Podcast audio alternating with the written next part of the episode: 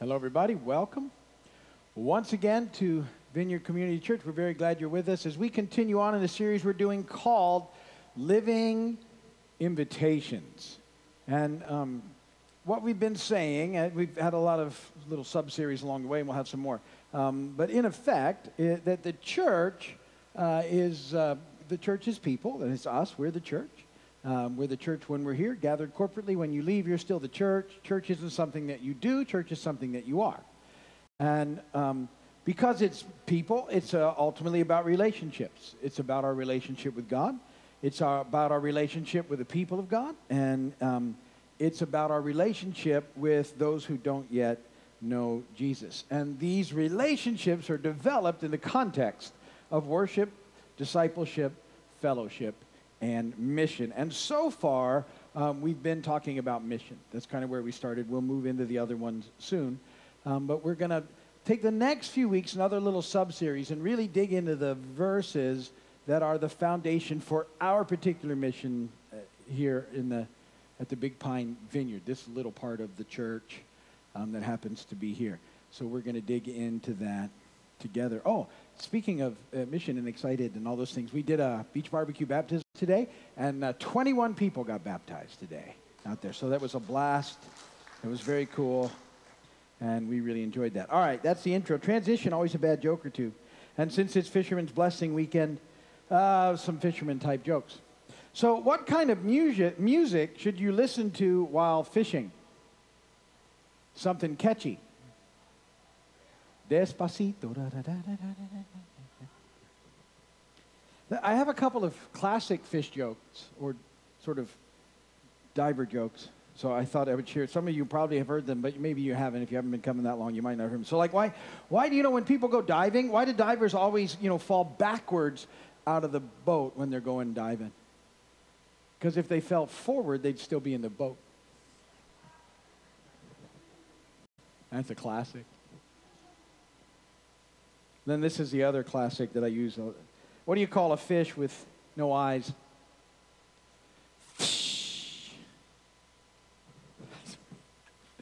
That's, that's really funny. Sorry. Okay. Well, then maybe this will be a new classic. So a guy calls his boss and says, I can't come to work today. And the boss says, Why? And the guy says, It's my eyes. And the boss says, What's wrong with your eyes? And the guy says, I just can't see myself coming to work, so I'm going fishing. Okay, see? Scripture reading here on purpose. 2 Corinthians chapter 5, beginning in verse 11. Since then, we know what it is to fear the Lord. We try to persuade men.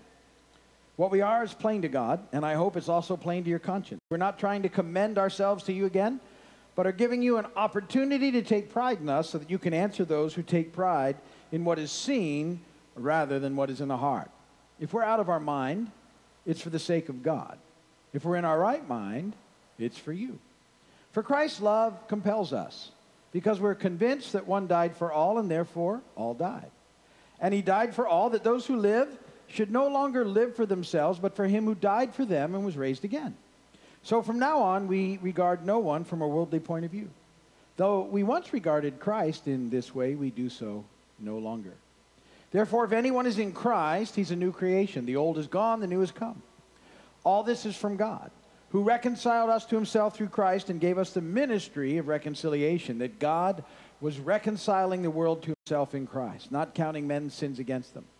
And he has committed to us the message of reconciliation. We are therefore Christ's ambassadors, as though God were making his appeal through us.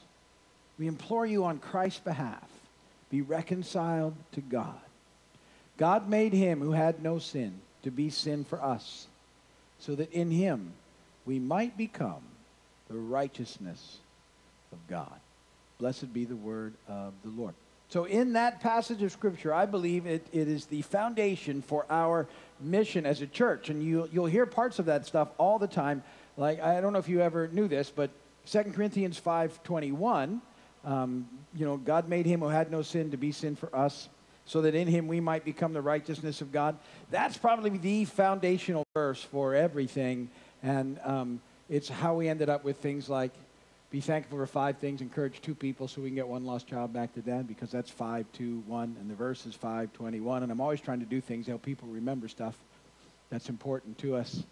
And so all those things are in there, and, and you've heard those things if you've been here over and over and over again. You may not even be sure why they're there, but they're there because it's a foundation to what we do and why we do the things that we do. And so our mission statement, you've heard me say it every time you come to church. One more. I made it that way. We, we decided to make it that way so everybody could remember our mission. If anybody ever asks you what the mission at the vineyard is, it's one more. That's our mission statement. One more, just one more. One more lost child back to dad, you know, is where we take it, but one more. If you're a fisherman, you probably can relate to that statement as well. Just one more. You've probably said it over and over again. Just one more cast. If it doesn't work this time, then we'll go. Just one more fish, and then we're going to head in. Just one more. Well, for us, it's, it, it defines what we do as a church. Um, I, I, would say it's the, it's the soul or the heartbeat of our church, this mission. I mean, obviously, Jesus is in charge, but it's, it's, it's what sort of motivates us and moves us and helps us to know what we're supposed to do. One more lost child back to dad, one more in the kingdom, one more to Jesus. And, and so knowing that helps to keep us on track um, because we can't do and be everything. Um, uh, and so, you know, we can, when, when we're confident and comfortable in what we're supposed to be doing, then we can bless others in what God has them doing. And we, we can sort of rest in the fact that we're not in competition with other believers. Uh, our only competition is the evil one. That's it. And so we pray for and we bless things that others are, are doing that are doing it for him uh, and, uh, you know, and, and doing their mission. And, and we get behind that. And we think that's a great thing. But knowing what we're called to do allows us the freedom to go and do those things. And, and so everything that we do, we always, we measure it by, um, well, is this, is this going to get someone into the kingdom? Is it good? Um, really, that's a great mission statement because it allows us to do a whole lot of stuff. That's uh, very cool. And we'll be talking about that in the weeks ahead. But um, that's what's behind what we do. So I want to break down some of these verses uh, in this uh, passage, and we'll talk um, about them over the next few weeks. We're going to look at verse 11 and 12 today, and we'll kind of start with that. So, point number one in your notes is this We know what it is to fear the Lord. We know what it is to fear the Lord. Beginning of 2 Corinthians 5.11, since then we know what it is to fear the Lord. Now, that's an interesting statement. Um, and, and we sort of can go in a lot of different ways with that. What does it mean to fear the Lord? Now, the, the word that's used in this, in this uh, verse here, um, in, in, the concept in the Greek does have a possible meaning um, of terror, but that's not what the Apostle Paul is talking about, that we need to live in uh, you know, terror of the Lord. And, and actually, in the Old Testament, uh, the Hebrew word that's used is, for fear is yire or yira, and it, it really denotes piety and reverence more than sort of an abject terror. Uh, and often, when you're trying to understand a biblical concept, a biblical word, or a biblical idea, the best thing to do is look to the Bible to define it for you. And I, I think that the best biblical definition of what it means to fear the Lord is found in Proverbs and it's uh, Proverbs 8:13, and it says this: "To fear the Lord is to hate evil." I think it's a great definition. It's what the Bible says about it, and it sort of helps me connect with what does it mean to fear the Lord. And um, you know, we talk here all the time about living by doing the next right thing, trying to do the next right thing, and I think that's sort of the same thing. We we uh, we we want to love God by um, you know hating evil by doing in our own lives the next right thing. And it's a reminder uh, to me all the time that the best way to deal with the darkness of evil is to be people that introduce light into the world, the light of Jesus. The light overcomes the darkness. And we're to let the world know that the true light has come into the world in Christ. It's part of being a living invitation and what that means. And so, so that's the idea behind, you know, what it means to fear the Lord. Then the Apostle Paul tells us that we're to try to persuade. That's point number two. We try to persuade. 2 Corinthians 5, 11, the second part. We try to persuade people. We try to persuade men. Um, we try to persuade others. And what we're trying to persuade them is, is to turn from the darkness and into the light. We're trying to help them move from the, the trap of the enemy um, and, and his little K kingdom into the kingdom of God, into the truth, into the light in the process. And we do that by sharing um, our persuasion comes through the gospel, through the good news. That's what we're, we're to use. The gospel is always at the heart uh, of everything that we do. And I like to teach about where these verses are so that you can know them. It's another one of those things you should know. You know, there's things that I tell you you should have in your knower as a believer. And, and where the gospel is in the scripture, what the good news is, if somebody ever asks you, what's the gospel? Because it's important, because it's a great tool for you as well um, to ask people what they think the gospel is, because their answer quickly determines for you whether they're coming from the truth or not. It's all based on what they say the gospel is. So the gospel is found in 1 Corinthians 15, 1 through 8. Gospel means good news. Apostle Paul writes this Now, brothers, I want to remind you of the gospel, or the good news I preached to you, which you received and on which you have taken your stand. By this gospel you are saved if you hold firmly to the word I preached to you. Otherwise, you believed in vain. For what I received, I passed on to you as first importance that Christ died for our sins according to the Scriptures, that he was buried, and that he was raised on the third day according to the Scriptures. And then he appeared to Peter, and then to the twelve, and after that he appeared to more than 500 of the brothers at the same time, most of whom are still living, though some have fallen asleep. And then he appeared to James, and then also to the apostles, and last of all, he appeared to me also as one abnormally born. So, the heart of the gospel message, the good news, is found in 1 Corinthians 15, in particular verses 3 and 4. The heart of the gospel, the good news, the thing that people need to hear and respond to is that Christ died for our sins. He was buried and he was raised on the third day. That's the heart of it. That's the, that's the message that changes lives. That's the message that rescues people from darkness into light. Hearing that and responding to it in faith changes everything. That Christ died for our sins, that he was buried. He died. He actually was buried, and that he defeated death and he rose again. See, remember, at the heart of it, what's happened is all of us are separated from God because of our sin. Every person has sinned, and our sin separated us from a perfect, holy God. We couldn't get back. Because once you're not perfect, you're not perfect. Doesn't matter how good you are, it's not perfect anymore. And that's the requirement and that's the standard. Our culture would like to tell us, oh, you just got to be a good person, but it's culture, it's not Bible. Um, and the reality is, we had an issue. So God came to us. Jesus came, fully God, fully man, lived the perfect, sinless life, then willingly went to the cross on our behalf where he died for our sins and he was buried and then he defeated death and rose again. And when he did that, he made a way for us to be reconciled to God. That everyone who believes in that and receives that by faith then can be reconciled to God. And now all those neat things we talk about take place. God sees us through the perfection of his son. And, and you're saved. And, you know, uh, another one of those things I want you to know in here well, I'm justified just as if I'd never sinned. And I'm being sanctified by the Holy Spirit. And I will be glorified when I'm with him face to face. But that's what it means to be saved. And it comes at the heart of this message. This is the good news. I like to read those other verses because of the, of the power of the witnesses that people sometimes would try and dismiss this whole gospel in a lot of ways. Oh, he didn't really die. He just kind of just kind of fainted and they revived late. But that didn't happen. He died. Um, and, and he defeated death and he rose again and people saw him so, uh, so they just hid the body. No, they saw him. Hundreds of people saw him. There were hundreds of witnesses. Paul says, listen, at the time that I write this, and he was writing 20 or 30 years later, there's still hundreds of people alive that saw the resurrection. And if you have any questions, go and see them. Eyewitnesses, testimony, people that were alive when it happened. So that's all really important. So that's the gospel. That's the good news. Now, the trick is, or, or what we have to attempt to do is to take this message which is an extremely countercultural message. Uh, our culture doesn't, we have to take it there in a way that's culturally relevant so, relevant so that they can, they can receive it.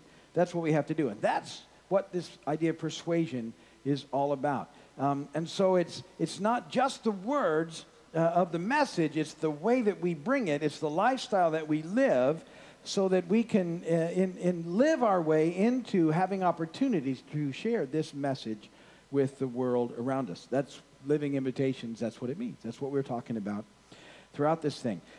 And so the reality is, wherever we find people, we're going to have the opportunity for ministry. Uh, and and um, it, uh, when we connect with others, it's a radical intervention in life expressed in relationships. So you have to start seeing things that way. That every encounter you have with someone is an opportunity for ministry in the kingdom. So that none of them are taken lightly.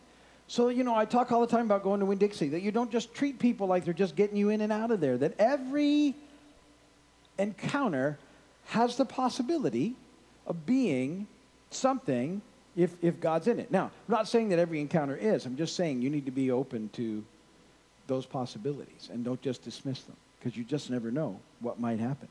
And, and in all those things, we want to we want to point people to Jesus. Um, whether their, their, their circumstances are physical or material or relational or emotional or financial um, uh, or recreational, whatever, Jesus will always be at the center of our interactions with other folks. And that's how we have to live. That's the life he calls us to in order to be persuasive. Third, we have to know, and I, I know I said this last week, but last week I said it's not all about me. This week I want to say this way it's not all about us. Point number three. It's not all about us. It's some about us. I'll throw the caveat in there, which is good, which is really good.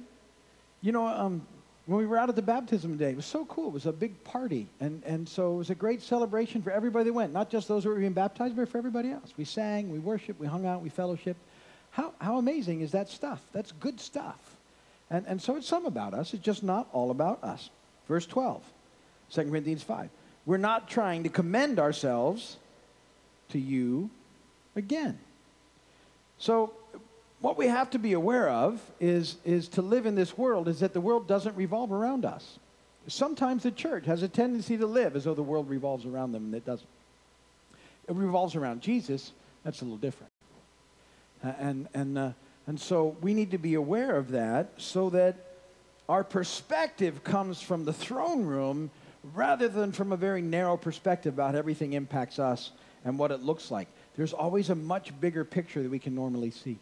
And God is able to use situations that we can't even fathom to, to do amazing things. And so at sometimes we need to be able to step back enough so that we don't get in, in the way of what God's trying to do, where He's doing something amazing and all we see is the negative side of it because we can't get outside of our own little bubble. So we, you need to be willing to get throne room perspective on amazing events that He's involved in by just not letting it be all about you. He cares about you. You need to know about that, but it's not all about you. Philippians 2, 3, and 4. Do nothing out of selfish ambition or vain conceit, but in humility consider others better than yourselves. Each of you should look not only to your own interests, but also to the interests of others. So it's, it's very normal for the church to sort of get in a circle the wagons mentality. It's pretty normal historically.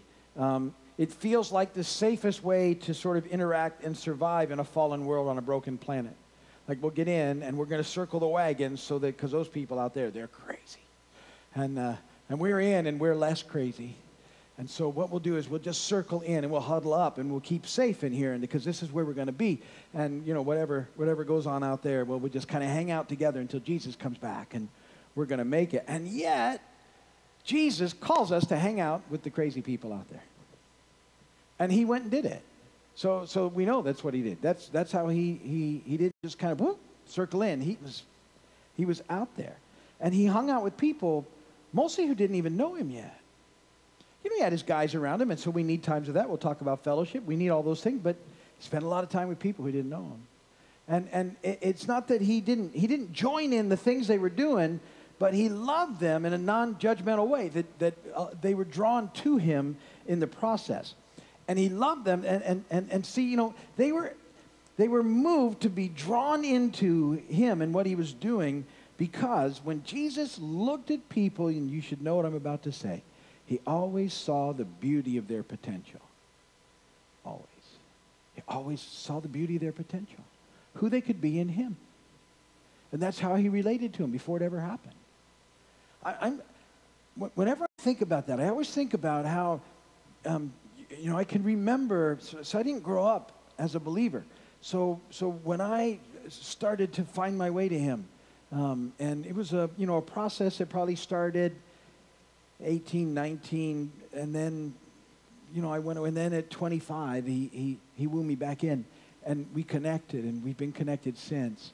Um, but, but I can remember in those times, and those encounters, looking back on them and things that happened, that, that he, he was already treating me not based on the mess that I was, but on who I could be in him. I, I just, I know that that's how he was relating to me. And, and so um, that's how we're to relate to people around us. See, God sees what's in the heart of people. That's point number four. And we got to ask him for those sort of eyes. I told a joke about that guy earlier who had a problem with his eyes, couldn't see himself going to work. We got a problem with our eyes a lot of times that we can't see people the way that God does. And, and we need to. We need to ask him all the time, God, I just want to see people the way you do. What do you see in those people? Oh, he sees the beauty of their potential. It changes the way that you relate to people um, it, dramatically. 2 Corinthians 5.12. So you can answer those who take pride in what is seen rather than what is in the heart. 1 Samuel 16.7.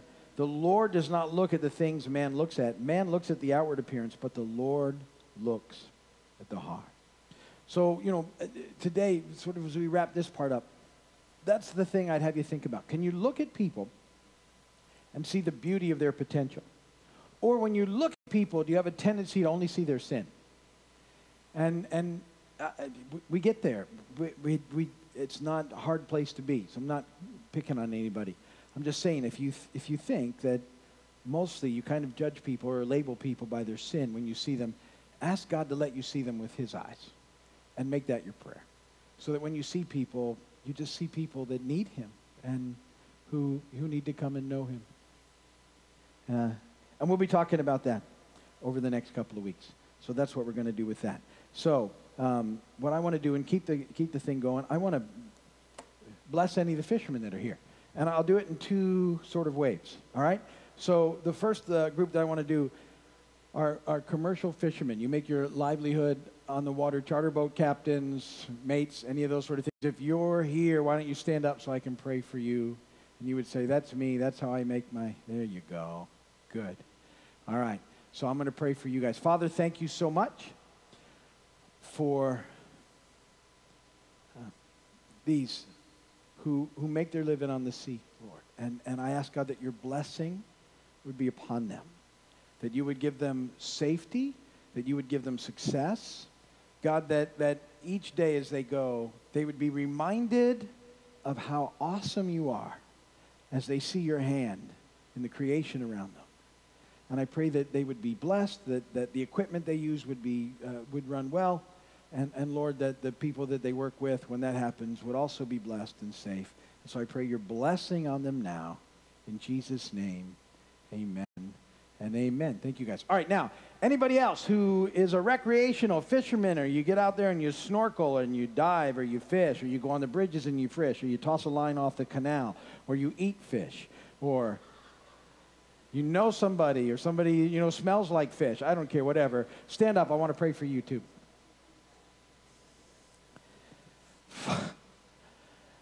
Father, I pray your blessing on everyone who enjoys this amazing creation that you've surrounded us with.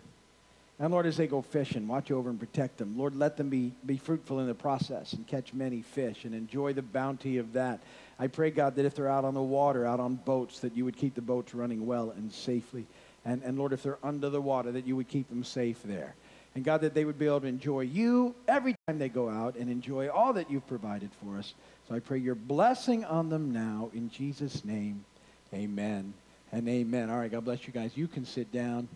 And I think that's it. If you're watching my video, thanks for watching. God bless you. Come and visit us when you can.